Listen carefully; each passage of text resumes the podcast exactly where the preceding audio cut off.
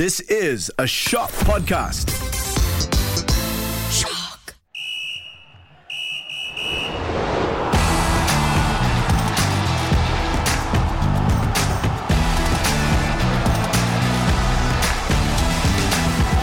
Hello and welcome to the Podball Sportscast, the podcast that's just like Novak Djokovic, in that we both have a similar chance of winning this year's Australian Open.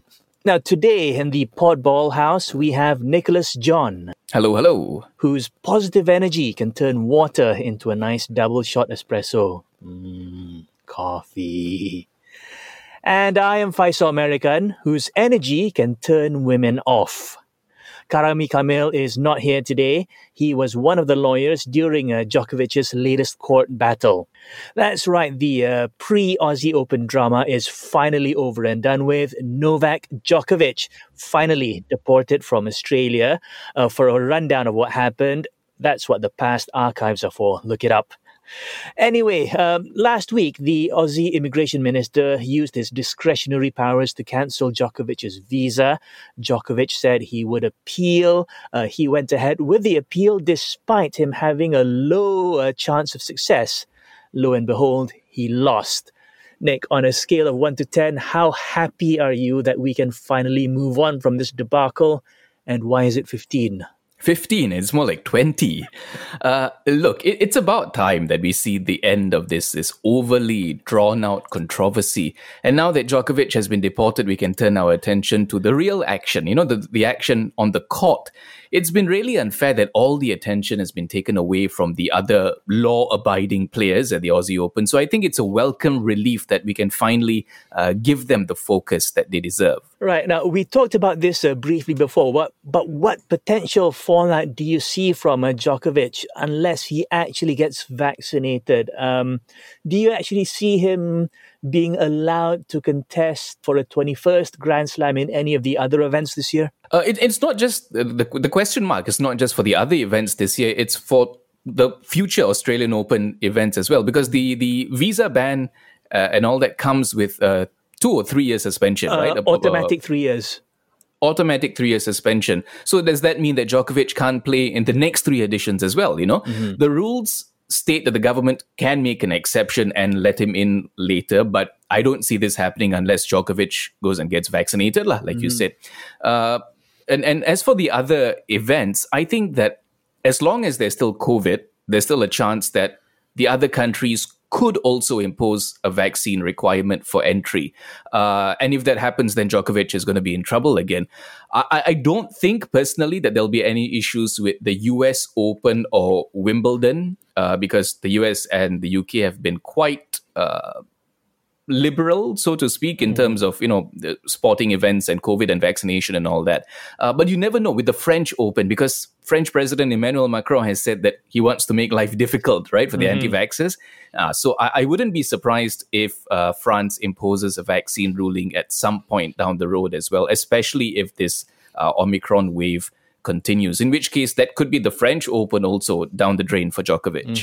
If that happens, uh, Nadal will be like really, really doing a fist pump. Yes, number 21 at Roland Garros. Yeah, no, no excuses. You know, you know, like your, your top contender is no longer there. It's almost a clear path for Nadal. Uh, as for Tennis Australia, I'm certain heads will roll over this, right? Um, let's see, for example, Craig Tiley. Well, uh, the thing is, heads should roll, you know, but you know how it is with organizations like like this. You know, the whole thing gets swept under the carpet. You know, the tournament goes on, you get a new champion, and then everybody forgets about what happened. Uh, the only silver lining I can think of here is that other organizers will look at what's happened here uh, and learn from Tennis Australia's mistakes. After the court ruling, uh, Djokovic issued this statement, and I quote, uh, I am uncomfortable that the focus of the past weeks has been on me, and I hope that we can all now focus on the uh, game and the tournament that I love, end quote. Uh, which sounds like the biggest load of BS since Rafa Benitez said he would bring trophies to Everton. Ooh. Which brings us to the big man from Spain, Rafa Benitez, not Rafa Nadal. Um, Benitez was sacked by Everton after just six months in charge. Uh, his last match was their 2 1 defeat to Norwich. Uh, Everton are in 16th place, uh, six points above relegation. This was bound to have happened sooner or later, right? I think he was a dead man walking since that Liverpool defeat. Yeah, not a surprising uh, development at all, considering Everton's form lately. Uh, the thing is, they started the season pretty well. You know, they, they, they went on, if I'm not mistaken, a three match winning streak or something like that. You know, and, and then all their problems started cropping up. Things didn't improve, and they ended up where they are now. Mm-hmm. The thing about Benitez was that he was never really a fan favorite at Goodison Park, mainly because of his previous comment uh, from his time as Liverpool boss, where he called Everton a small club. Mm-hmm. So right from the get go, you know, he had things working against him. He had to work extra hard to win the fans over. Uh, but having said that, I, I, don't think his relationship with the fans had anything to do with the decision mm-hmm. to sack Benitez. Yeah. I, I, think it was all purely down to results. Uh, he insists that things perhaps could have gotten better if they made a few new signings and their injured players mm. and all recovered. But they've, they've not shown any indication over the past dozen games or so that, you know, new players are going to be the solution to their problems.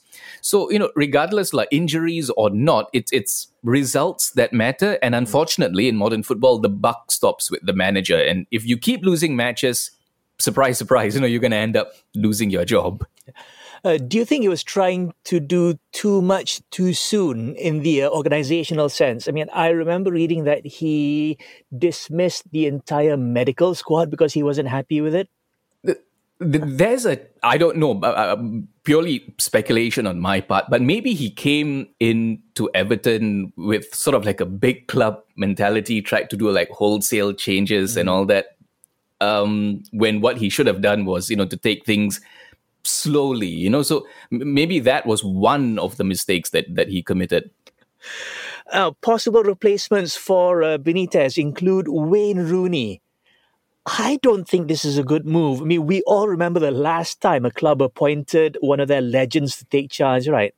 And I'm talking about Lampard yeah. and someone else. and someone else who shall not be mentioned. Uh, Yes, but but okay. First of all, I, I, hope that Rooney does not take up the offer because he he's doing a, a decent job at Derby County. I, I know they're currently second from bottom in the championship standings, uh, but but they have gone on a sort of like a five match unbeaten run, and the club seems to trust him. You know, mm-hmm. despite some earlier slip ups. So I think he should take that opportunity to learn the ropes at a club where the pressure is not as high uh, as compared to to Everton. And then most importantly, bear in mind that Rooney does not have uh, Premier League managerial experience. Mm-hmm. So it'll be a case of him just you know jumping straight into the deep end and and it'll end up potentially a disaster like like what happened with uh, Lampard and Ole.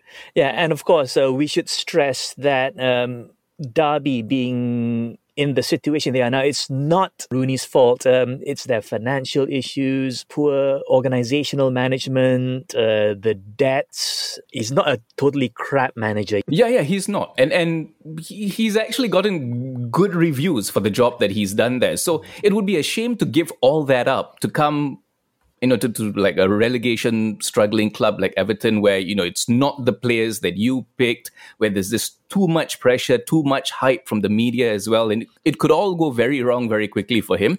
And then, you know, it sets him back quite a bit in terms of his, his career development. So, in other uh, EPL results, Man City beat Chelsea 1 0, or rather, uh, runaway EPL leaders, Man City beat Chelsea 1 0. Or should it be uh, champions in waiting, Manchester City beat Chelsea 1 0? All of the above. Uh, I think there's nothing we can say about City at this point that hasn't already been said.